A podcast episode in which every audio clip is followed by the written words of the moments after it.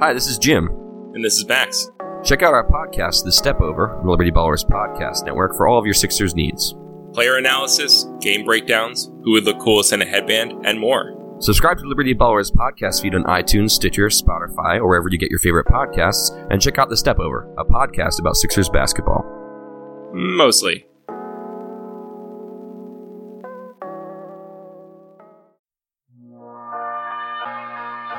And gentlemen, can I please have your attention? I've just been handed an urgent and horrifying news story. And I need all of you to stop what you're doing and listen. Hello, Bleeding Green Nation, and welcome back to BGN Radio. This is episode number 29. I'm John Stolnis from BleedingGreenNation.com. You can follow me on Twitter at John Stolnis. We've got your Eagles Redskins preview, week 17, the last week of the season. And folks, the Eagles got us here. It didn't look like they were going to be able to get us here, but they got us to week 17 with the team still in the playoff hunt. They don't have a spot locked up yet. They need a little help on Sunday, uh, but they're going to try and take care of their own business against the Washington Redskins at 425 Eastern Time. And joining me to talk about it and preview the matchup is the man behind BleedingGreenNation.com. The man, the myth, the legend, Brandon Lee Gowton. You can follow Brandon on Twitter at Brandon Gowton. BLG, how you feeling, buddy? John, I'm doing well. The Eagles got us here to week 17, as you said. Will they make the playoffs?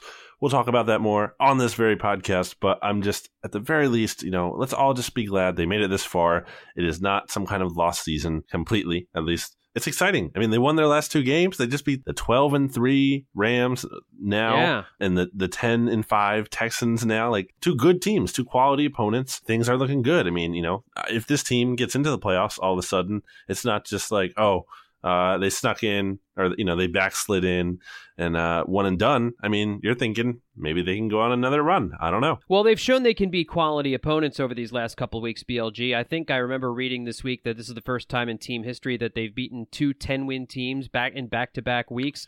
Obviously, That's crazy. obviously that's something that has to happen late in the season, you know, for teams to get 10 wins, but to beat a, a legitimate Super Bowl contender like the Rams and the Texans who looked every bit a Super Bowl contender on Sunday. That was a very good Houston Texans team that the Eagles played and, and managed to beat on Sunday.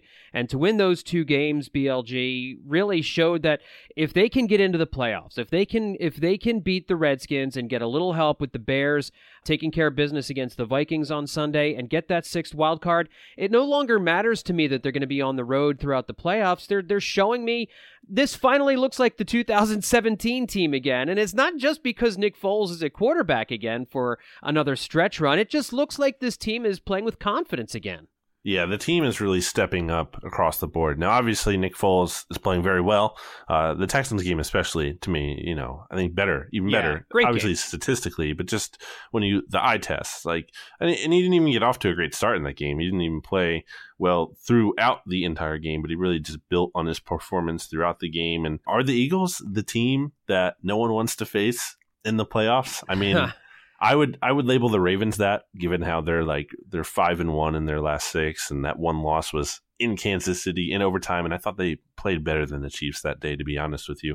So it's probably them in all reality. But if we're just looking at the NFC, I mean, man, they're they're one of the hotter teams certainly. Yeah. I mean, the Seahawks are playing well too. I mean, they just lost to the 49ers. Not great for them, but still, I mean, they're still a very good team. There's other good teams, obviously, in the playoffs. I mean, the Saints have struggled a little bit here. They locked up the one seed. So they're, Yeah. so they're playing home games, and they're always going to be tough down there in the Superdome. So, not saying by any means the Eagles are uh, have a cakewalk to making it to the Super Bowl. But man, I mean, if they're going to play this well, you're going to get the quarterback play that you're getting. I think you kind of have to remember that for as good as Nick Foles can possibly be, you know, we've certainly seen him turn in some not so good games. So you kind of have to have that thought in your head that he could come out one day and really not look so hot.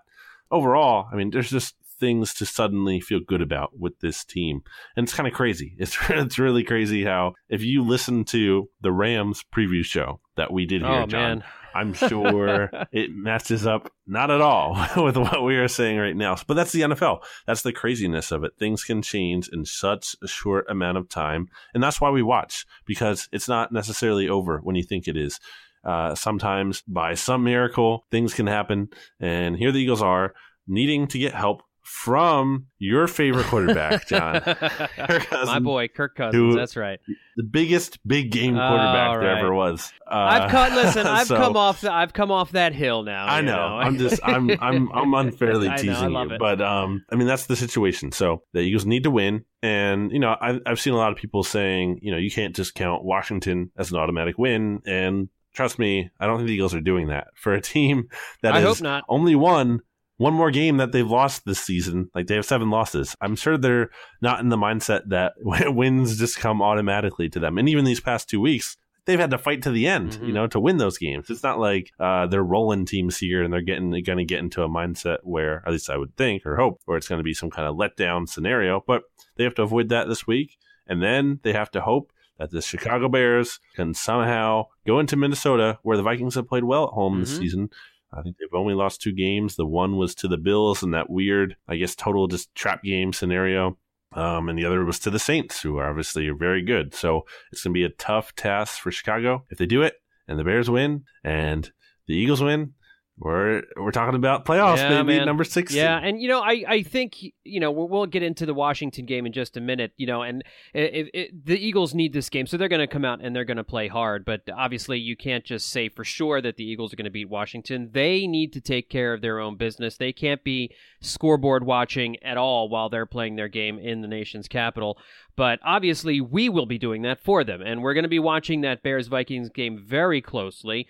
And you have to ask yourself if you are the Bears, whether it's in your best interest to beat the Vikings on Sunday afternoon. Adam Schefter uh, tweeted out that Chicago would be a three and a half point home favorite if they took on Minnesota in the playoffs, and a five and a half point favorite versus Philadelphia. So Vegas thinks that the Bears would be better off playing to win on Sunday by beating the Vikings and Hmm. taking their chances with the Eagles next weekend.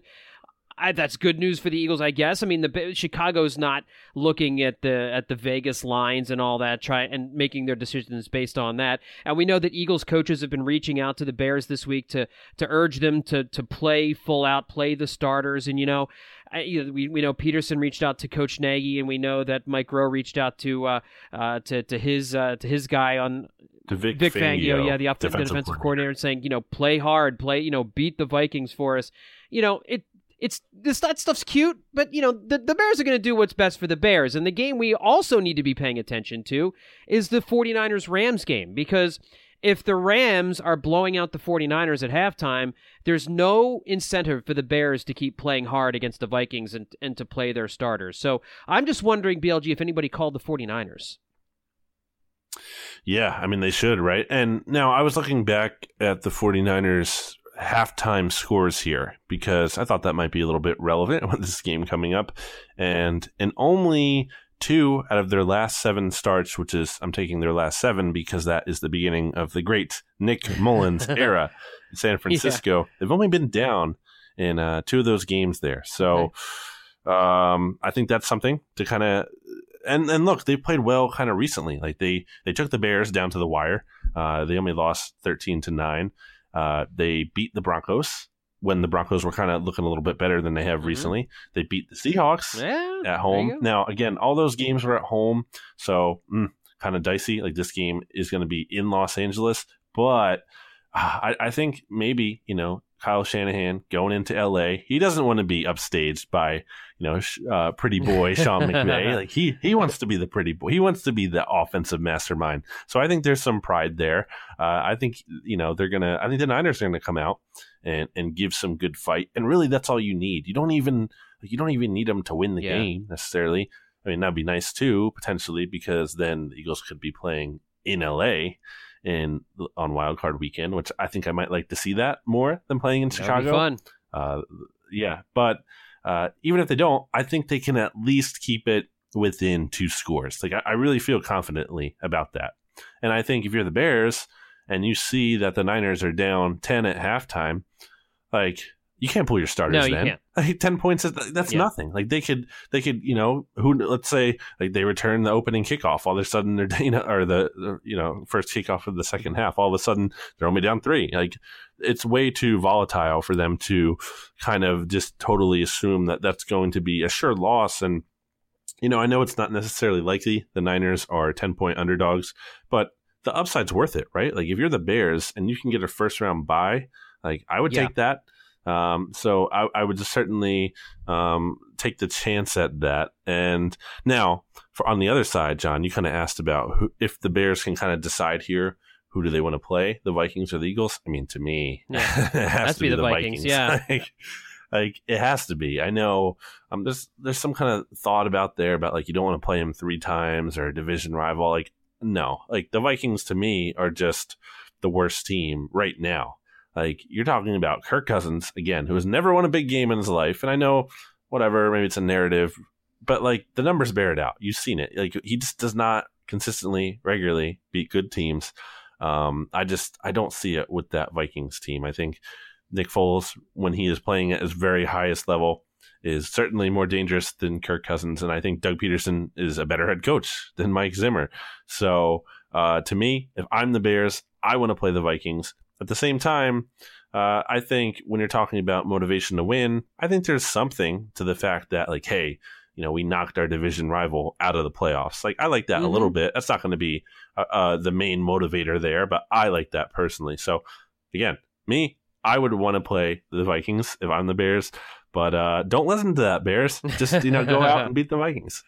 Yeah, I'll point out that uh, 30 years ago in 1988, the Eagles uh, got into the playoffs uh, be- by beating Dallas uh, in Dallas and needing the Jets uh, to beat the Giants, and, and it, it was a huge upset victory. Everybody uh, my age remembers the Al Toon touchdown catch in 1988 that uh, helped the uh, underdog Jets beat the Giants and helped get the Eagles into the playoffs for the first time in forever in 1988 during Buddy Ryan's third season with the team, I think it was that year. And then in 2008, we all remember all the help the Eagles needed uh, to be to get into the playoffs, and, and eventually ended up getting them to the NFC Championship game that year against the Cardinals. But that was the the year they beat Dallas. Uh, what was it, 44 to Six. Yeah, 44 to six, and uh, to to sneak into the playoffs. And then we know the run that they went on there. Donovan McNabb went into Minnesota and went into New York and won two playoff games and almost beat the Cardinals in Arizona to get back to the Super Bowl. So you never know. You know that you never know what you. The Eagles really don't need all that much help. They just need one team. A better team to beat a worse team, and for them to beat the Redskins in order to get in. So, um, yeah, there's a little history on their side here too. If you're the Eagles, maybe thinking back to 10 and 30 years ago, kind of it's nice that it kind of ends up on the eights here. You know, where we're looking back at these uh, Week 17 win and need some help scenarios uh, as uh, finishing it with years on the eights. Um, let's talk about Nick Foles though. You mentioned real quick, you know, just for a second that you know when he's playing at at a level like he's playing at right now, he is extremely tough to beat. Jason Kelce uh, said this week that there's no way Foles should be a backup in this league; that he is a starting quarterback. And you know, we the the Foles versus Wentz controversy has quieted down a little this week. I think it's mostly this week been a celebration of Foles and how he's now leading this team on a second straight run to the postseason. And, you know, this is, we've seen from Nick Foles, a, a, I think, an evolution in his game a little bit. We What we saw against the Texans was just a terrific performance. And there's, there's, you know, he had a couple throws here and there, but the thing you notice about, about him, BLG, is just how calm he is in these situations. When, when things should be going crazy, that's when he settles down, you know, and that's that's what makes him a good closer. That's what makes him so good in the clutch like this is that he just he is able to maintain calm and be serene when everything in situations where other quarterbacks and other people would probably be leaping out of their skin. What do you make of Nick Foles right now as as he's hopefully getting this team back into the postseason? Yeah, I think that's a really key point there. I think one of the biggest criticisms I've had of Nick Foles in the past is I'm not really sure what he was actually good at. Like, you know, I know he can do some things, but like, what is he actually like really good at? What is that thing you point to and be like, that's it? You know, that's the thing that Nick Foles can do. And I think it's become more apparent to me than it was before that that is exactly it. That he can be collected and calm and cool and you know come up in the clutch like we saw on Sunday. That is something he is good at, and we saw it in the playoff run, obviously as well. And I probably didn't put enough stock in that, but I also think that Nick Foles is not the same player he was when he was first here. I firmly believe this, and maybe that's just me trying to explain uh, it to myself why I was probably wrong about Nick Foles. But I there's a part of me that believes that at least that you know he because he I feel like he just underwent a transformation when he was away because you know he was this you know he came up he obviously had that good year in 2013 um, and they were winning games with him still in 2014 although I, again I always talk about how they were his, scoring historical amount of touchdowns on special teams and defense so kind of made him look a little bit better than he was playing in my opinion um, but you know then he went away and then he struggled in St. Louis and then he thought about retiring and I, I just think something transformed with him. He, like he had a new perspective on life, and he's talked about that a lot, and he's written about it as well. So Mm-hmm. I think that's something to kind of remember, and and something that you know when we're talking about Carson versus Foles again, which isn't even a real debate to me. I mean, like there isn't a debate, and and Doug continues to shut it down too. Like Doug is like, no, Carson's a long term guy. It's not even a conversation. The only debate is people like in the media or fans like debating it. The team, there's no team debate. You know, there's, there's just not. Right, Um, right. So, uh, so I think that's I think it's important to remember. Like Carson Wentz is only in his third year, guys. Like he's not a finished product, and and not just in terms of who he is as a player and like working on his mechanics and that stuff. I'm talking about as a human being too. He's only 25 years old. Like he's not fully developed. I think to the point in the maturation progress where Nick Foles is at. Like I think Nick Foles as a 30 year old guy is significantly more mature. Not only, you know, I'm not saying like Carson's an immature, you know, punk. I'm not trying to say that. I'm just saying like where he is at mentally. I just think No, that's fair. Nick is almost like wise beyond his years in that sense. And I don't Mhm. think Carson, I don't think Carson's dumb, but I just don't think he has that life experience yet that Nick kind of had and went through that adversity. And I think maybe, you know, this experience that Carson's kind of going through where, you know, he's hearing, I'm sure, some of this questioning how good is he, you know, Foles is better. Maybe that kind of causes him to reflect and kind of uh hopefully kind of find that peace and be like you know what? No like i just have to worry about me and have confidence in my ability and just get healthy and get better and not worry about that. I think maybe that'll serve carson well. Maybe it won't. I'm not saying it's a guarantee but i just think what i'm trying to say here is the growth we that we saw with nick foles that's still possible. Like that could happen with Carson Wentz, and I think that's something that's important to remember. Um, I will be interested to see, and and maybe having Foles here and Carson being able to see how Nick transformed firsthand, you know, maybe that helps him in the long run. So that's something I've kind of just been thinking about since I saw that Foles performance on Sunday, which was very good. You know, it's interesting when you talk about Foles in that way. It reminds me of the maturation process of Randall Cunningham after he left the Eagles when he went to the Vikings and transformed himself into a much different quarterback. You know, he he he learned from the mistakes that he made as a younger player and became for a couple of seasons there in Minnesota an unbelievable quarterback. And we saw the kind of talent and the kind of quarterback that he could be. And as far as Carson is concerned I was watching um, a couple weeks ago I think I was watching the America's Game NFL Films uh, thing that they do for every Super Bowl winner. And they had a whole section in there about Carson Wentz and how good he is and how respected he is around the league. And you watch the plays that he was making in 2017 and you think about some of the games that he won. The Carolina game on the road that was a pressure win. That was a clutch win that he led that team on. Uh, that game against the Giants where he um, where he led the team uh, into position for Jake Elliott to kick the, kick the 61 yarder. Uh, there's a special NFL Films Turning Point feature that they do about how Carson Wentz uh, suckered the Giants into allowing them to get Alshon Jeffery for a catch along the sideline right before that final kick. Uh, the Rams game where he where he tore his where he tore his knee up, he stays in the game and throws a touch his fourth touchdown pass of the game in a, a seesaw offensive struggle against the Rams uh, to put the team back on back on top. That was a another clutch play. We've seen Carson play like that. I think this year we've seen an antsier Carson Wentz. Mhm. And there's probably a number of reasons for it. One, he's probably not as healthy as he was last year. It's almost certain he, he's not as healthy as he was last year. Who knows when the back injury cropped up this year? But even if he didn't have the back injury at first, there was getting dumped into the middle of the season without any training camp. And I keep stressing that, and I think that's important. He didn't have an opportunity to, to work his way into the season. It's kind of like getting thrown into a pot of boiling water, you know, and it's, it's understandable that he would be jumpy. The other part is, last year he missed out on the playoff run in the Super Bowl. And you know he wanted that so badly for himself this Yeah. year. And I think when you start losing some games, when the offense isn't doing what you want it to do, when you don't, when, when your skill position players aren't the same as they were last year, and let's not kid ourselves, the offensive line wasn't being as productive for him early in the season as it is being for, for Nick Foles right now. I think you got in Carson Wentz, a guy who started to try to to try to do too much, who tried to play hero ball who didn't let the game come to him, who tried to force things. And we see Nick Foles as a guy who just he lets the game come to him.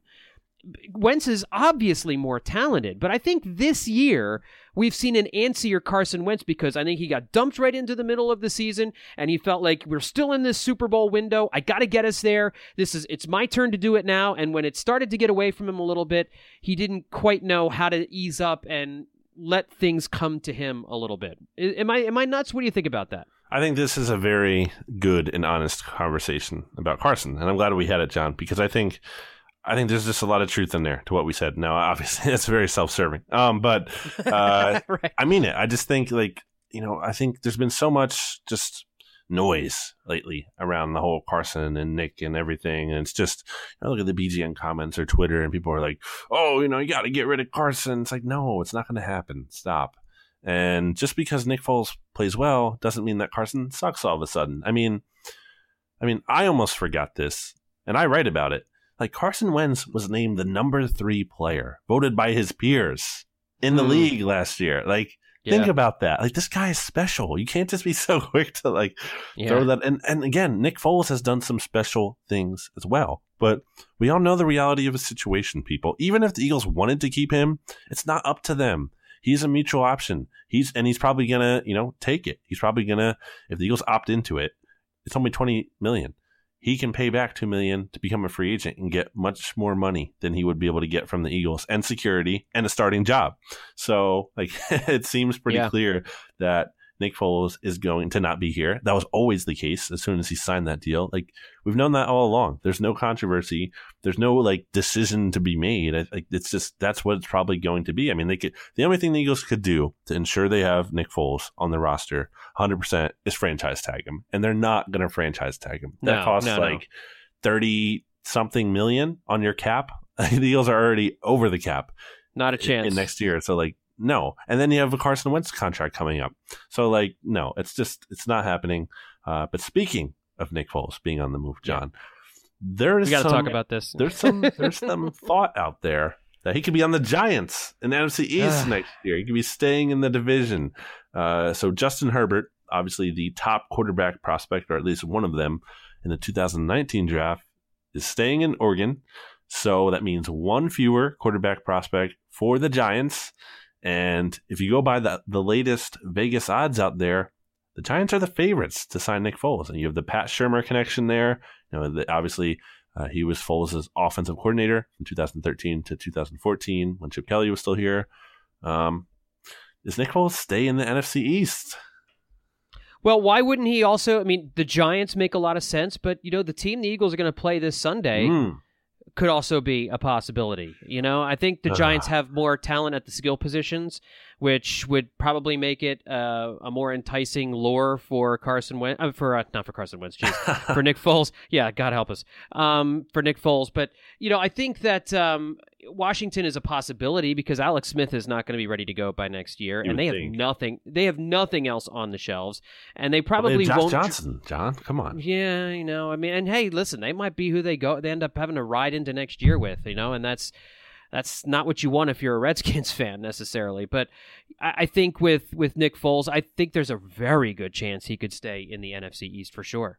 What if he just retires? I don't think that's impossible. I know that sounds crazy. Because, Foles, you think he could retire? Really? I mean, he almost did it before. I don't think, and that's another reason why I almost like, even if you entertain the idea of him being the guy, you know, I just because he I don't think I don't see it, man. I don't see I, it. I know it's not likely. I think at this point, I don't. I don't even know if I wouldn't say it's not like. I just don't know. I don't think you can rule it out as much as other players. I think it's so much hmm. higher than other players. The because just because he's thought about it before, and I think he the situation matters to him. He's not just going to go to like any team. You know what I mean? Like it, he's not right. uh, like most players will just go to any team that gives them the most money. That is most how most players operate probably how most players should operate. You know, go get the money you yeah. can get. And with Nick Foles, dad, Larry Foles being a big business guy, that makes it hard for me to believe that he's just going to leave millions on the table. But I think just Nick, you know, he's he's wired differently. I don't think he's your average player in this situation. So I'm not going to say it's the most likely option, but if I'm, you know, putting out a pie chart there of the most likely options, it's not zero percent. I mean, it's it's more than that. So it's it's stomach it's stomach turning to imagine him in a Giants uniform coming into Lincoln Financial Field and trying to beat the Eagles. It's just it it, makes my heart sad. Yeah, keep Eli. I, eight, eight, yeah. four and eighteen in your last twenty-two games against the Eagles. So don't don't don't give the number out. They'll make a change. You gotta, you gotta make true. it seem like I mean, oh, Eli sorry, eats the Eagles up. He eats the Eagles up, man. You don't want to. You can't uh, get rid yeah. of. Two time Super Bowl um, MVP. Yeah. Right. Exactly. He's a Hall of Famer. Um, you well, let's talk real quick before we get into the injury report and the matchups. A couple other things, real quick. Uh, we could be looking if the Eagles don't make the postseason.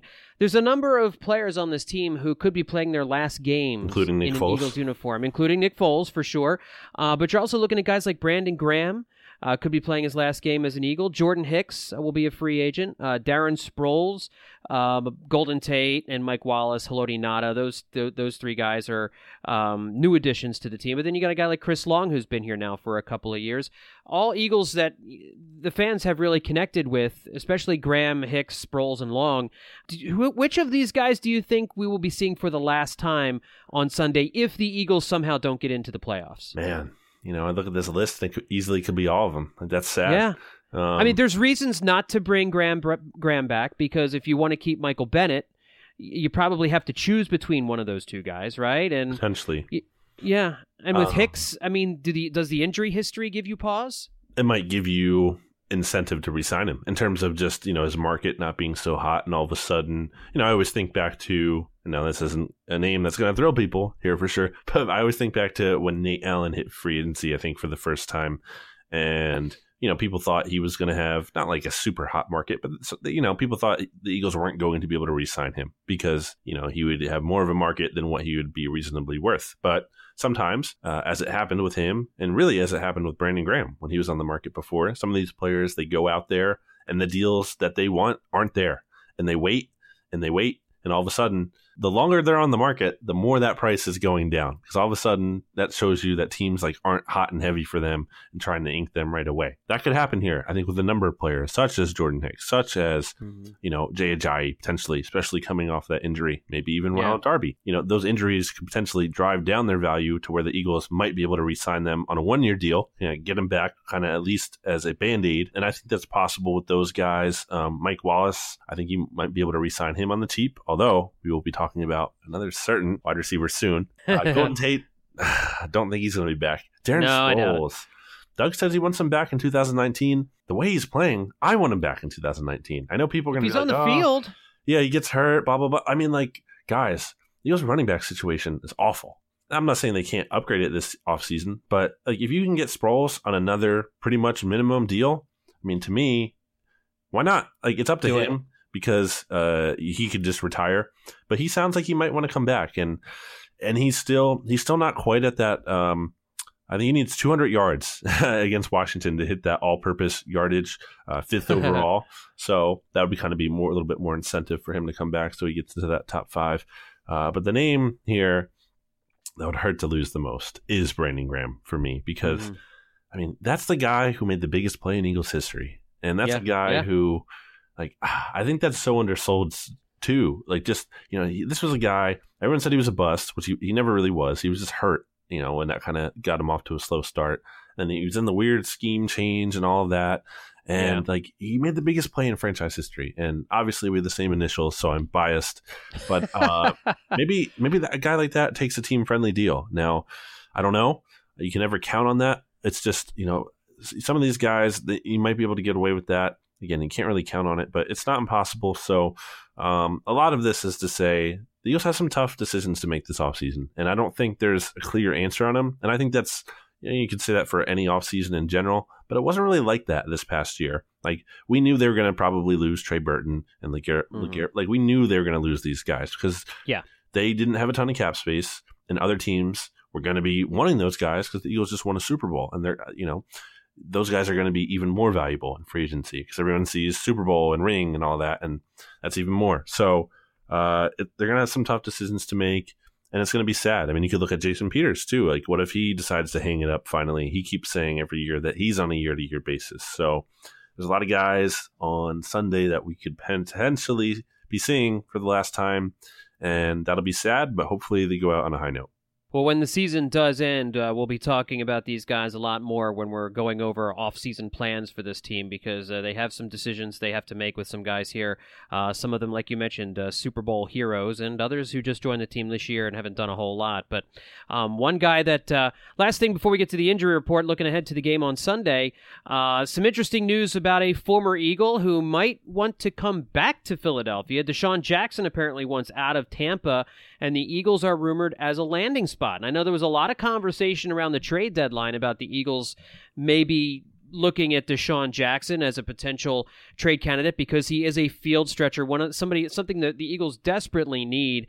And Jackson is a guy who's going to miss a few games every year due to injury. It's just kind of where he is in his career. He's always been a little bit fragile, but when he's in there, he still is that guy, BLG. Even as he gets older, he still has that speed. How much longer he'll have it for, who knows? But uh, is this is this something you see happening this offseason? Uh, DeSean coming back? Um, I, I definitely think he's interested. That's that's the angle that we've seen from uh, Josina Anderson's report, who reported that you know he once out of Tampa Bay and he sold his house. Apparently, uh, the Bucks can cut him this offseason for 10 million savings, zero in dead money. So it seems like pretty easy move for them to move on. I'm sure they're going to have a new regime and they might want to you know start fresh and get him out of there. And in addition to all that, you have John Clark now saying that he is told DeSean would really like to return and play for the Eagles next season. And also, he posted a picture of himself on Instagram, I think, wearing Allen mm-hmm. Iverson's jersey. So, I mean, clear vibes there. Now, the question is, do the Eagles want him back? And I don't know. Obviously, Chip Kelly had a big, big part in DeSean being released. But I mean, Howie Roseman was still the GM. Jeffrey Lurie ultimately signed off on that move. Like, if they didn't really want that to happen, and they could have prevented it, and they didn't. So I don't know, you know, exactly that the Eagles still want him back. I think the price would have to be right, obviously, for both sides. I mean, that goes without saying for any deal. But I just, I wonder. I just feel like DeSean still might want a little more than the Eagles will realistically be willing to offer. He's going to have a market, John. Like, he's, yeah, at, he yeah. leads the league in yards per reception still with 18.9. Like, he's still, I mean, you wonder how long he is going to have that speed. Yes. But right now, he still has it. And that's a valuable skill to have. So there's going to be teams interested in him out there. I think I totally buy that he is interested in coming back. I just I wonder legitimately if the Eagles want him back. I just think maybe, and I know Mike Wallace isn't as good of a player, but I just think they might be able to kind of keep him cheap and he's already in the system and they don't really have to worry about off field issues with him. That's kind of where my head's at on that one. I'd love to see Sean back, and frankly, I mean, I just didn't see enough of Mike Wallace to feel strongly about bringing him back next year. Anyway, he just didn't play at all this year. I agree. I think Mike Wallace was a was a good ad coming into the season. It's just unfortunate he hasn't been able to see the field. And you know, as we get into the injury report here, Mike Wallace is a guy that we're thinking maybe could see some action here on Sunday. BLG, is there a chance we see Wallace? Lace him up and, and actually get on the field on Sunday? Yeah, I don't think so. I think it's just too soon. You know, this is his first week back. He didn't they didn't even have a real practice on Wednesday. They just did a walkthrough. His first real practice was today on Thursday. And he was limited in that. Um, mm-hmm. I'm sure he's pushing to play because this is the last game that they're guaranteed at the very least. I just so I don't know. Yeah, it might just be too soon. And even if he does play, we talk about this all the time where the Eagles are pretty cautious about, I mean, for as much as you want to say about the medical staff, they're pretty cautious about snap count for guys who are coming off injury. I mean, you just saw that with Timmy Jernigan, who came back and he played like 26% of the snaps uh, against the Texans. Like they they try to go easy for the most part on yeah. guys who come back. So uh, I just can't see him coming back, you know, having this huge role. Maybe if he even he is in there, you know, you're you're putting him out for a limited snap count. So we'll see. I think to me that move was probably made in in, in hope that you know that they could make the playoffs. Yeah. I think it might be a little bit more likely that he kind of comes back for wildcard weekend, which would be pretty awesome. You know, it's not going to come in here and revolutionize the offense, but just to have another guy who's a legitimate deep threat. And again, from what I saw out of him in training camp, he could still do that. Uh, we'll see how he is running as he comes off this leg fracture, this leg injury that he had. So yeah. we'll see. You know, I'm optimistic that that could get the Eagles some kind of give them some kind of boost on offense potentially. So I don't know about this week, but hopefully they make the playoffs so they can see him because I want to see it. You know, I want to see he, he he doesn't have a single catch this year. I would like to see No, at least one big Mike Wallace down the field catch. You just don't want to force it. That's the Right. thing is you don't want to force Mike Wallace into the action like they tried to do with Golden Tate earlier in the season. Now they've pretty much marginalized Golden Tate, which is which is fine. The offense is, is moving the football. It's just going to be a waste of a third round pick, and that's just going to have to be how it is with with Tate at the end of the day. Um, looking at some of the other uh, practice notes, uh, Jordan Hicks surprisingly did not practice on Thursday. He's got a calf issue. BLG, are we looking at a setback here for Hicks? Do we do we have any information on whether or not uh, he's in danger of missing the game on Sunday? Yeah, that's that's just unfortunate and really bizarre because again, he wasn't even listed on the Wednesday injury report. Not even like as a full participant, just not even at all. Um, so doesn't seem good. Maybe he was just resting. I doubt it. I think we would have kind of seen that listed there. Or, I don't know. It just doesn't seem good, and it seems Yeah, unfortunate. some kind of indication from the team normally if they're if it's just like so people don't freak out. Yeah, so I don't know. Just doesn't look good on that one. Michael Bennett out again, but this is more of the same. He'll Yeah. play on Sunday. He's Yeah. just getting rested as a def- as a as a veteran guy who doesn't really need the practice. Sidney Jones dealing with a hamstring still looks like he's not going to play on Sunday either. BLG 10 out of 35 games. That's how many games Sidney Jones has played in since being drafted is- by the Eagles. It's not great. It's not good. No, not good at all. Uh, Jason Kelce did not practice dealing with a knee, hoping he plays too. Do you think it's more than likely Kelce gets in? Uh, that's it's never great. Typically, when you see a player during the week get downgraded, like he was listed as limited on Wednesday, and then he did not practice on Thursday. Now, with that said, you know it's Jason Kelce. He played 100 percent of the snaps against the Texans, and I can't see him missing a must-win game. So I would assume he'll be going. All right, and of course Carson Wentz on the on the report with a back injury. He did not practice. Uh, Jason Peters and Isaac Seumalo were both limited in practice, but uh, seems to me Seumalo looks like he'll play. Peters looks like he'll play BLG, Yeah. but as we've seen in recent weeks, how how much you get of Peters during the course of any game is always going to be a question mark. Yeah, that's the thing. It's like okay, Doug said he's going to start. That's fine. How long is he going to stay in the game? Hopefully, it's longer. How does he finish? That's you know, right. For as, as much as people might want to get on JP for missing time and not being quite as good as he used to be, I mean, he's still better than Big V. It's just it's clear when you Oh watch my it out gosh. Big V last week. Uh, oh my gosh, it's- against it's- Clowney, that was Doug- ridiculous. Doug, you know, Doug is not very. Doug's never going to throw his players under the bus. But the most he's going to say is like, yeah, there were some there were some highs and lows with Big Big V's performance. Yeah. there were a lot of lows. Um, now with Seumalo, it's a little interesting to me because I didn't expect him to be limited today. I, I didn't think I don't I still don't know if he will play or not. We'll see how it goes in the final report. But I almost wonder what happens there. Like if he's able to play, are they putting him back in at left guard and starting lineup, or are they sticking with Wiz? Because you know offensive line's played well in the past two weeks. I don't know. That'll be that'll be like a little bit not super interesting, very much of course, but just a little bit interesting to see. Well, let's get into the matchups here. And of course, a couple of weeks ago, the Eagles beat Washington 28 to 13 in Philadelphia. The Eagles have now won three in a row Wow. against Washington after having lost five straight before that. Um, you know, it's kind of funny. The the Redskins were it started they started off the season red hot and that Alex Smith injury just absolutely destroyed their season and now officially out of the playoff race. They they don't have they don't have anything to play for this weekend. You would think BLG that this is a game the Eagles could just show up and win and they've got Josh Johnson starting at quarterback, their fourth string guy.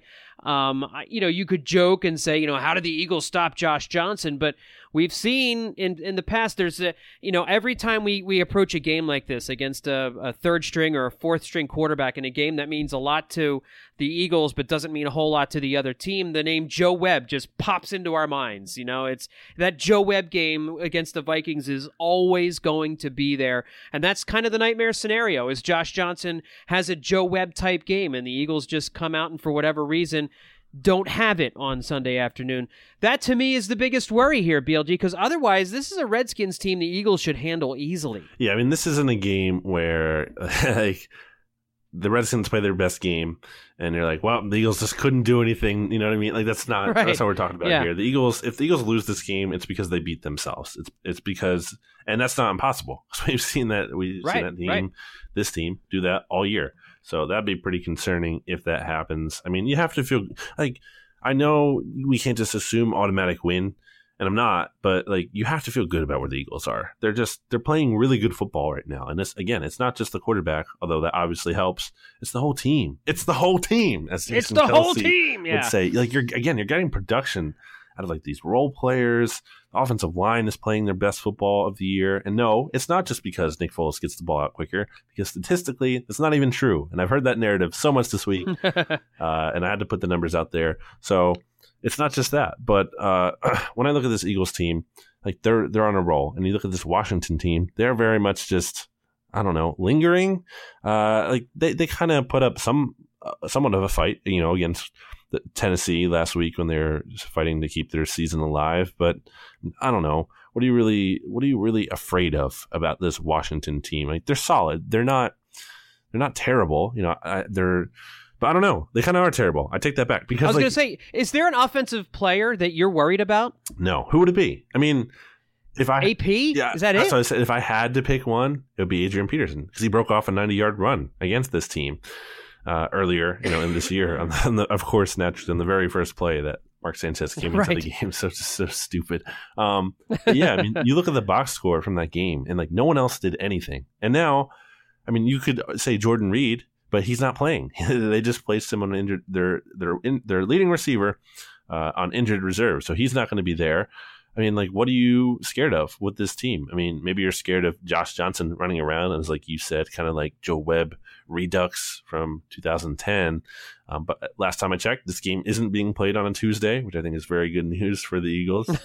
Uh, I think that's just about it. I guess so. I guess it's AP and Josh Johnson running around maybe and making some plays. I don't know.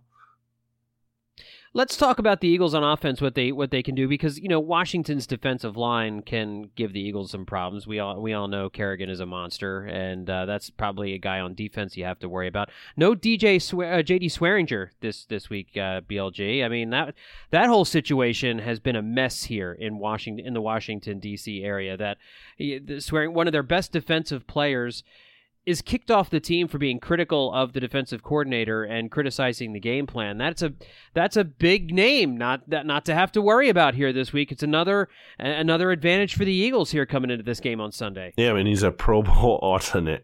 like you're cutting And you just guy, cut him. and he was on. A, DJ swearing, just we don't need you, DJ. Just get your head on. and he was on a good deal for next year too. He was like on a very reasonable deal, and obviously, I mean Arizona claimed him like they and they're number Yeah, one in the fast. claim order. Like the first team that could that could get him, like jumped at the opportunity to get him. So Ah, definitely good news for the Eagles defense. I mean, that secondary is already missing Montae Nicholson, uh, I think who they already placed on reserve earlier this year too, where they cut him. Um, so you know the secondary is getting thinner. What's really wasn't that awesome to begin with. You know they had to trade for Clinton Dix mid-season because they felt like they needed to address it. So. Um, yeah, I mean, you just- look at this Washington roster, and again, it's not like bottom of the league. Um, they're kind of the metrics indicate though they're kind of playing like a bottom of the league team, like I was saying earlier. They're 30th in weighted DVOA, so kind of really stinking it up lately. Um, I don't know, man. Like, and it's not like you fear playing down there in Washington either. Like, no, not anymore. no, the, the fans it's a have terrible abandoned stadium to begin with. They don't even want to go to it, and I don't blame them. And you're going to see a ton of Eagles fans there on Sunday. And I think if you're Washington, and I was talking to some of the guys over at Hogs Haven, they're kind of talking about how they almost hope the Eagles uh, embarrass Washington on Sunday because they're fed Wow. up. They're fed up. I mean, and they should be. They literally have a shirt that says "Fed Up" on it, like FedEx. They are literally wow, that's fed up. Um, Uh, and they should be. It's a joke. Washington's a total joke. It's not. It's not even just Dan Snyder, although that's obviously where it starts. It's just the fact that like Bruce Allen is allowed to be here still after just just total mismanagement across the board. Not even just like on the field. Like not even not being able to get football things right, but still being kind of like a good business and having a good reputation. No, they're just awful across the board. They're horrible. You know this, John, especially living in the DC area and hearing Yep. people talk about this all the time. But Yep. I almost feel bad for them in a way. I don't ultimately because they're a division rival, and it's not like you know if they ever do well, I'm going to be like, oh yeah, Washington's finally not terrible again. No, I want to see them this bad, but it just makes me think that you know if the Eagles are in the situation, I, we'd be we'd be going crazy. I don't think we could handle it, to be honest. I think you know we always joke about Philadelphia being burned down. I think they would burn the city down if we had Dan Snyder as the owner. Well, we did have Dan Snyder as the owner. His name was Norman Braman, Well- and the, the city the city despised Norman Braman to the point where they forced him to sell the team. Essentially, you know, it, it's the, the, and the, uh, that's what I think of when I think of Dan Snyder. I mean, at least Snyder pays for players once in a while, whereas Braman was was someone who was notoriously cheap and basically ran every good player from the Buddy Ryan teams out of town because he refused to pay anybody and just drove drove people crazy in this town. Uh, also, you know that like uh, like the Redskins have in FedEx Field, Veterans Stadium was a horrible place to watch a game. A lot of times, you know, it was not nearly as impossible to get to as FedEx Field is. But th- there's a um, I forget I think it's in the Washington Post where this is the first time in I think 30 years where jersey sales in Washington D.C. where Redskins jerseys did not sell the most out of any of the four franchises in town. Capitals jerseys sold more than Redskins jerseys And they won the cup, this past yeah. year. Yeah, but I mean, but even so, I mean, you you've had teams, you know, do, have go to great heights in, in in in the Washington D.C. area before, and the Redskins are clearly the number one team in this town. Even when the Nationals are in the world in the playoffs and, and driving a playoff push, it's all Redskins all the time. So this is th- it's a miserable time to be a Washington Redskins fan. There's no doubt about it. Um, as far as this game goes, it just doesn't feel like they have a chance against the Eagles. And the Eagles, even though they, they seem to be on a roll here, they, they do have to be careful. And I think last week we saw the offense abandon the running game, which we had both said during the preview show was probably the right thing to do, given how stout Tex- the Texans were against the run, and they used a lot of the short passing game in order to do that. Darren Sproles had a good game, and I, I think this week is a week they they try to return to balance a little bit. Uh, they're going to be in 12 personnel a lot. They've been doing that a lot lately over the last few weeks, BLG, which means, again, Golden Tate probably doesn't see a ton of game action. You're going to see a lot of Ertz and a lot of Dallas Goedert, and I think this is a game Josh Josh uh, Josh Adams has been kind of uh, sputtering these last few weeks. I think this is a game where Adams gets himself right again and uh, maybe gets you 75 or 80 rushing yards here as the Eagles get a little bit more balance. But overall, as an offense, they're playing their best football of the year right now. How much of that is the game plan and how much of that is simply the players executing better? Well, when I look at what the Eagles should do here, and you know, I think it's it's a mix of both, but we're talking about the run game here specifically, and as Jimmy Kempski highlighted, the best rushing performance in any one game by an Eagles running back this season is 85 yards, which is first of all just very sad. Yikes. Um, Yeah. There only there's only one other team that didn't have a running back rush for 100, and that was Leonard Fournette, who had 95 twice, so he basically had it. Um, so it's very sad. But when did that game happen, Eagles fans? Oh, yes, it happened in Week 13 against Washington when Josh Adams had 85 yards on 20 carries against that defense, and you know he broke off a, a long of 18 in that game. He had some just some real nice chunk runs in that one. So I think you kind of hope that you can go back to them again. I mean, it's a little hard because like how much do you trust Josh Adams right now? I mean, this is like, the second time this year we've seen him fumble late in the game. Obviously, the Jaguars one didn't count barely. You know, he barely got his butt Right. down. And then this one, it, it let the Texans back into the game at that point. So the trust issues kind of not really great there. And Adams struggled against the Rams defense. He struggled against Texans. So you don't want to like just, you know, feed him, I think, a ton out of the gate, especially if you're not Mhm. seeing it early. I mean, maybe you try it out early, see if, if it's there. If it's there, keep going with it. But if it's not, I mean, I wouldn't just stick with him because, you know, he hasn't really been producing it lately. And this isn't a running back rotation where you're just really trusting him to be the the guy no matter what. Like this is this is about feeding the hot hand. And honestly, you know, John, last week you said it should be the Darren Sproles game, and it was in your you know in your various um uh Even the sun shines on a dog's rear end once in a while. yes, that's what I was trying to say. um, but I, I go to him again in this game. Uh, Yeah. Why I- not? yeah, I mean, what are you saving him for, right? I mean, if this is going Yeah. to be the end of his career anyway, I'm not saying you have to give him 20 touches. That's just you know not realistic. But give him probably a bigger workload than he's been getting lately, because boy, is he hard to stop still. And again, not just as a receiving option like we see on the wheel route, which again, the Eagles should probably just run every play to be honest, because it seems like they can never defend it like anyone. Um, but on the ground too, he's been efficient there. So I'd like to see him get some touches. I mean, dare I say Wendell Smallwood? Do I want to? Do I ever really want to see Wendell Smallwood get more carries? Not really. No, you don't. No. But with Adam struggling as much as he has, I just think you kind of have to take it, it away a little bit from him. Um, so you know, I want I'm interested to see what the running game can do here after having some kind of not so great weeks so much in the past two weeks overall.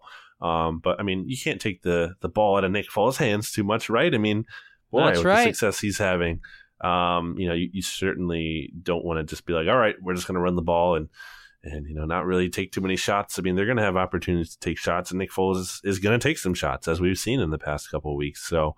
Um, overall, I think there's reason to believe the Eagles can have that balance. The offensive line is just playing so so well. They're opening holes in the run game. Uh, pass protection wise, I think they've only allowed here. Um, I have it right here. They've only allowed two sacks and seven hits in the last two games combined. That's really Mm. good. And you know, you think about some of the guys they faced over the past couple of weeks, like J.J. Watt and Aaron Donald. oh, Lane Lane Yeah. Johnson on Watt last week was unbelievable. What did those guys? What did those guys do against the Eagles? What did J.J. Watt and Aaron Donald do against the Eagles? Nothing. Who did something against the Eagles last week? It was to Jadeveon Clowney, and he was going up against Big V. Hopefully, again, Big V will not be in the game. Hopefully, it'll be Jason Peters, and you'll feel better about that one. Uh, I mean, you look back to the first game earlier this year between Washington and the Eagles, and look, Ryan Kerrigan always owned this team. He is great. In that game earlier this year, he had two tackles and one tackle for loss. That is nothing for a Ryan Kerrigan game against the Eagles. Like Lane shut him down earlier this year. So hopefully we see that again. I think there's reason to believe it can be the case. I think there's reason to believe the Eagles can be balanced in this attack. And I just think there's room for optimism here. Last thing about the about the Eagles, and um, one of the things that has uh, really helped them is the secondary.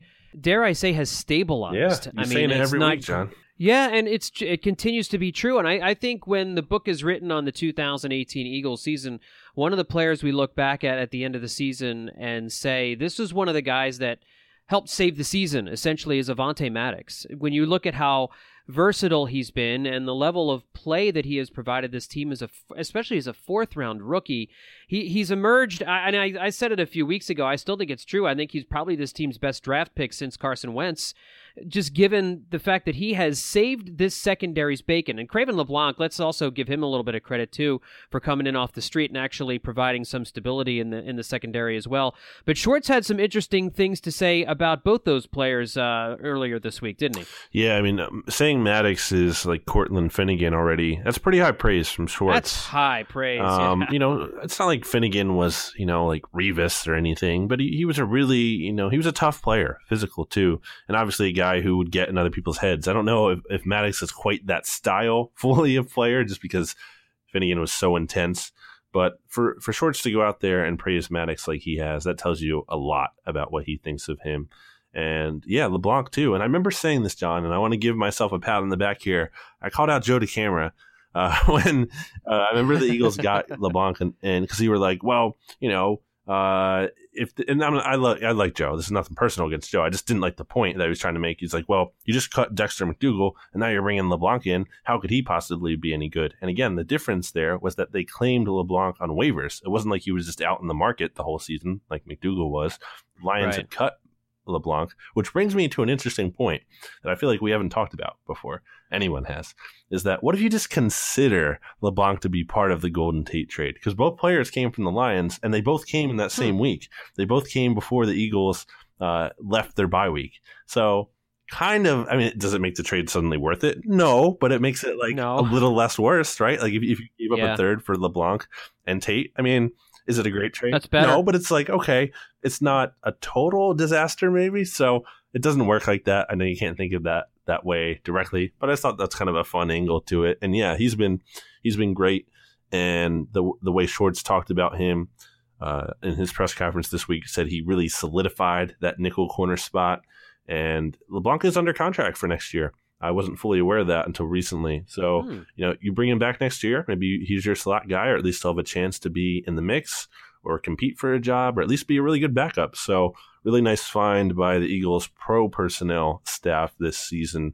And as a whole, as you said, John, just the secondary suddenly being just dare I say like trustworthy in some respects. Like you just you feel like they're not going to be a total disaster out there, which has really come a long way after at one point just a couple weeks ago or, or earlier this month when the Eagles literally were out without their top five starting cornerbacks. So Yeah. they've really come a long way here.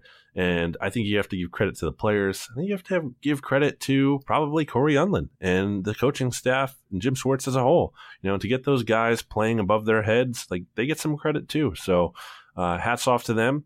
It's been impressive. Don't get torched by Josh Johnson and Washington this week and make us look like idiots for praising you. Please, thank you. And the pass Right. rush helps, obviously. Getting that rush really, you know, does them favors. And that's been a big deal too. Michael Bennett and Brandon Graham and Chris Long had a big week against the Texans last week too. We, he hasn't get, he hasn't gotten much con, much uh, talk either, but uh, yeah, Chris Long uh, stepped up big against the Texans uh, last Sunday as well. I uh, just hope that defense can avoid any more fourth quarter meltdowns like we've seen a few times. Uh, certainly, uh, you know, you want the it's less likely coming up against a Washington offense that struggles to do anything, but uh, you certainly just want to get a big enough lead so that you don't have to worry about it here on Sunday afternoon. And we'll give you our Eagles Washington picks here in just a second. First, let's run down a couple a couple other NFL games, and uh, we'll start with a big AFC matchup here: BLG in Tennessee, the Colts taking on the Titans. Uh, the winner gets at least a wild card spot here in this one. Um, and Indianapolis is favored by three points on the road at Tennessee BLG. You know, Tennessee has run roughshod over the NFC East this year. I, you know, at the when, at the time that the Eagles lost to the Titans, it felt like a bad loss. But here the Titans are a playoff team last year, threatening to get back into the postseason. They've they've beaten some good teams this year as well. What do you make of this game? I think the Colts are going to win. I just the, the Titans are way too unpredictable to really count on them to do anything anyway. But I just feel like the I just feel like the, the Colts are the better team, and from from what we know about them and the journey they've gone through this season and how much they've improved, which is really you know pretty impressive. They started out one and five, and now here they are Great. in week seventeen, looking like one of the better teams, or at least one of the more feistier teams in the AFC playoff picture there. So I think it's going to be Colts. I will take the fighting Frank Reichs, as our dear friend Joe Capadia calls them, over at Birds with Friends. Um, they're my pick. I'll take Tennessee just because Tennessee, it's been so weird for them this year. It looks like Marcus Mariota is going to play on Sunday. The Tennessee has the game at home. Uh, I, I mean, Lu- Andrew Luck is certainly a more accomplished quarterback than Mariota is, but I don't know. It's just something about Tennessee. They have popped up and they've they've played some some tough games this year, and uh, I certainly think uh, I think I like Tennessee certainly with the spread, and I like Tennessee I think to win the game outright. So I'll take the Titans, buddy. So Um, what's the conversation like that when Frank Reich loses the play? I I wasn't right. that good of a coach all along. That's right. Uh, let's talk about Dallas at the New York Giants. Uh, Giants favored by six points over the Cowboys, who will undoubtedly be resting uh, most of their players. They have nothing left to play for here. They're the NFC East champs. They can't move out of that number four spot. And you've got the Giants here, BLG, who, if they win again, hurt their draft position. But the Giants have played really good football, and I think the Giants win this game easily. What about you? Uh, well, that's what the line's telling you, right? That uh, like if the Cowboys are playing their starters, the Giants obviously are not being favored by six here. So I love that because Pat Shurmur, baby, just the master of getting to Week 17. No one does it better than ruining a team's draft position than Pat Shurmur. I love it so much, and he's obviously been doing that with some of these Giants wins since they've pretty much been eliminated from the playoff picture.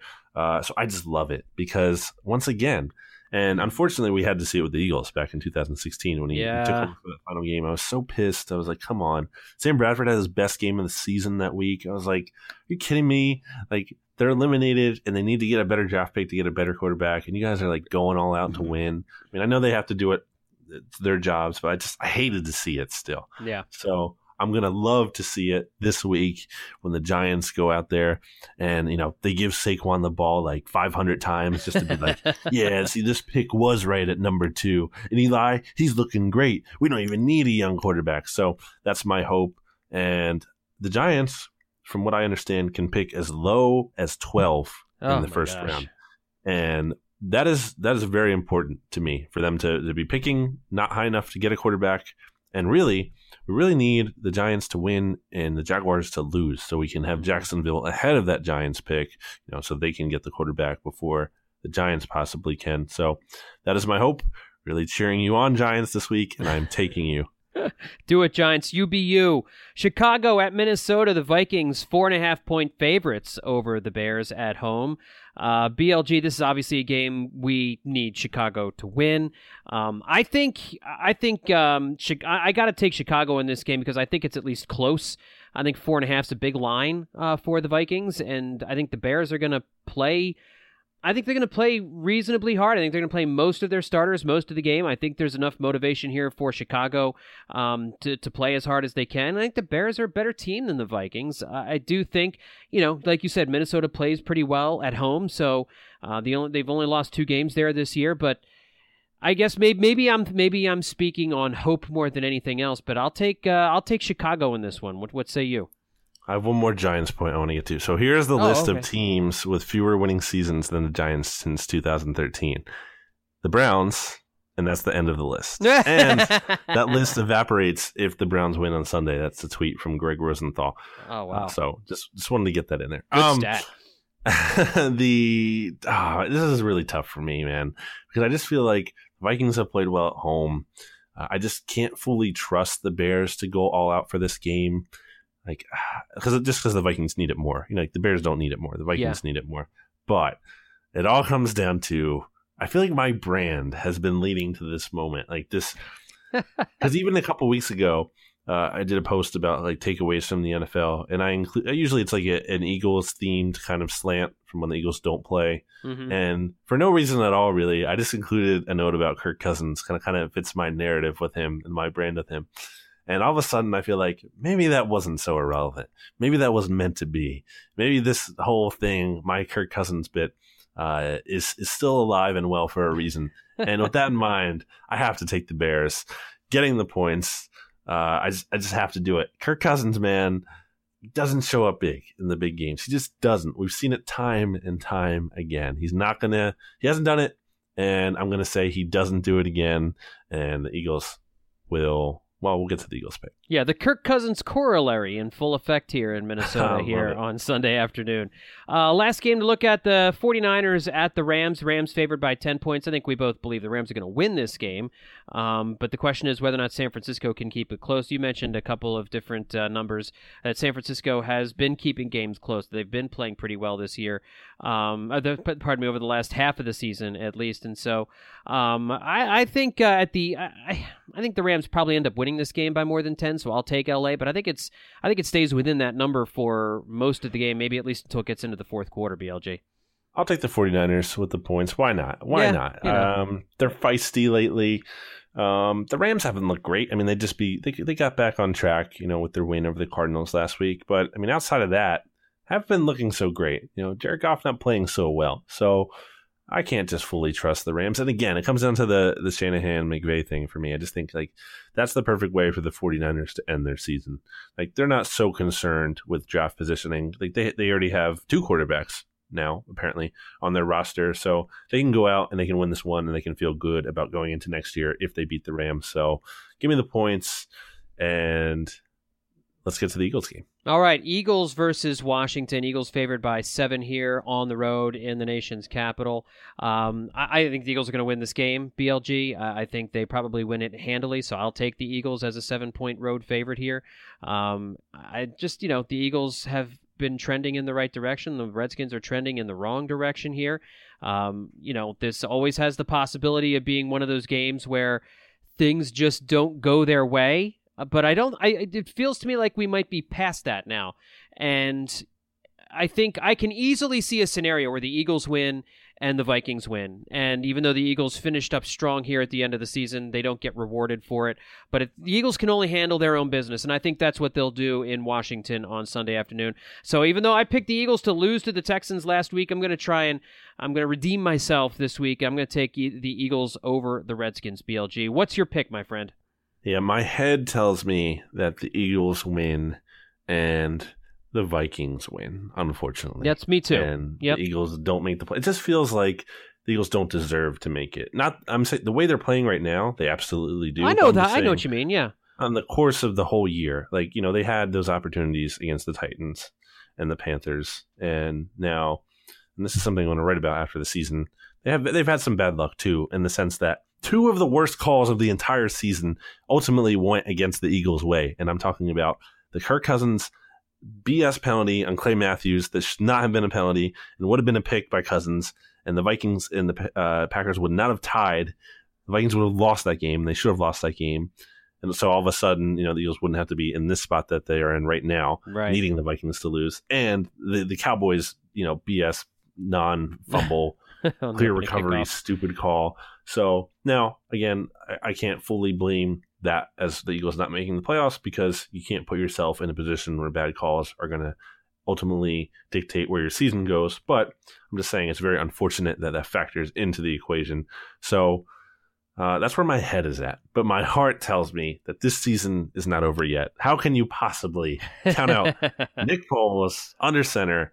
I know it's not all up to him, obviously, in terms of getting the help from the Bears, but man, like just don't you feel like maybe logically, and that's where I'm at. Like my head thinks the Eagles aren't going to make it, but don't you just in your core like feel like this season isn't over yet. They didn't win those last two games against the Rams and Texans just for this to be like, oh, okay, season over week 17. It just doesn't feel right. And look, that doesn't guarantee anything. Maybe it's just a feeling and the feeling is wrong.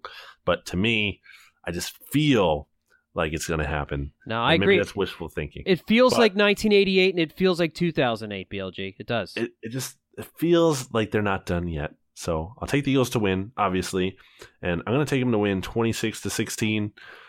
Kind of a weird score, but I think they cover. I think they win, and then my heart of hearts tells me the Eagles are going to the playoffs. Well, from your lips to God's ears, buddy. And it would be a really nice way to finish this season that seemed like it was going to be a, a lost season, a season of a hangover, Super Bowl hangover. It just maybe took a little while for the ibuprofen to kick in here uh, late in the season uh, to cure the hangover. But uh, the Eagles in Week 17 playing for their playoff lives. And, and BLG, one last uh, really exciting piece of news before we get out of here. Um, if you're on Apple Podcasts and you check out the top 200 chart among sports and recreation, you will find Bleeding Green Nation at number 82 in their top 200, ahead of Baseball Tonight with Buster Olney, ahead of the Steve Austin Show, um, ahead of some Take other. that, Stone Cold. That's right, Stone No, Cold. What don't you think to this. about that? please don't, please don't actually hold that against me. I'm terrified. yeah, please no, don't come here. But no, I mean this is this is a big deal. I mean, the for for Bleeding Green Nation to be back, you know, to be up at number eighty two in these in these Apple Podcast rankings, you know, it's it's it's a testament to what you have been doing and Michael Kist has been doing and Ben Solak has been doing on this podcast each and every day. And uh, it's just, it's awesome. This this 2017 season has been awesome. And if it ends this, if it ends on Sunday, uh, it's been a it's been a great ride. Even though the season has been uneven and up and down, hopefully it's going to keep going. But this podcast is growing, it is moving, and that is a credit to you also to the listeners who uh, have Yes. uh, have found the podcast once again and uh, and and made it uh, your home for for Eagles podcast. We really appreciate it. Yeah, it's awesome, man, and include yourself too in there, John. I mean, we're Yeah. we're all part of the team here.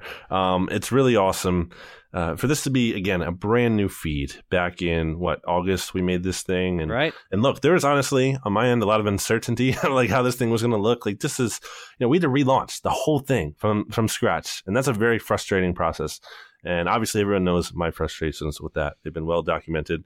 Um, but you know, for us to be here at 82 already, and again, the top single team focus, you know, not like whole league or Right. general sports, just like we only cover the Philadelphia Eagles, folks. and and for us to be in that spot doesn't just, I mean, put us aside. Like I don't. This isn't just about like, oh, we're so great. It's, no, it's not that. It's that you guys listening to this, the Eagles fans, make that happen. Like you guys are so passionate, and this is why you know, like it's it's so.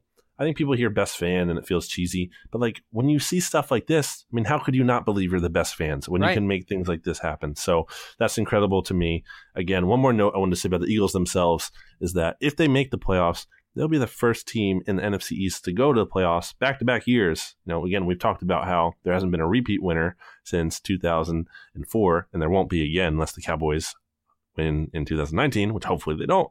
Um, but there hasn't been a playoff team in in NFC East in back to back years since the 2009 and 2010 Eagle seasons. So it's been eight years. So that would Wow. be kind of a little bit of an accomplishment there just to make it. So hopefully that's the case. Hopefully you keep listening here with us, leaving those reviews, leaving those ratings, because that's what it gets us, folks. It moves us up in the rankings, which are totally arbitrary and we have no idea how they work, but we love to be there. uh, it makes us all very happy, especially Benjamin Solak, who is constantly checking those things. So Absolutely. thank you all once again.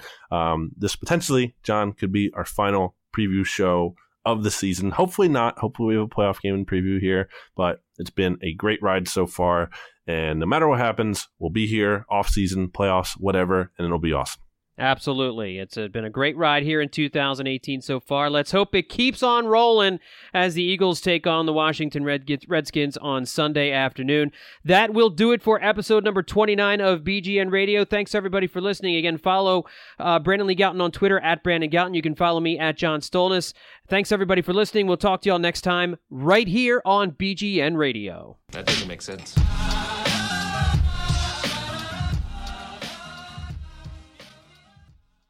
My name is Spencer Hall, My name is Jason Kirk. My name is Ryan Nanni.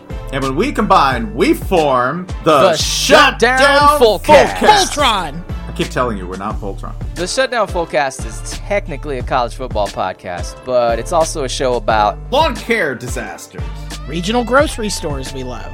Tennessee Batman. homeowners associations, Bears and video games. I mean, there's also some actual football discussion, like about coaches having huge contracts, or coaches making terrible decisions, or coaches saying really stupid things. or the NCAA saying really stupid things. Yeah, there's lots of stupid things in this big, dumb, beautiful sport, Sometimes we talk about football games. allegedly. If you want to take college football exactly as seriously as it deserves to be taken, come find us on Apple Podcasts, Spotify, or wherever else you listen to podcasts like this one. The Shutdown It's not Voltron.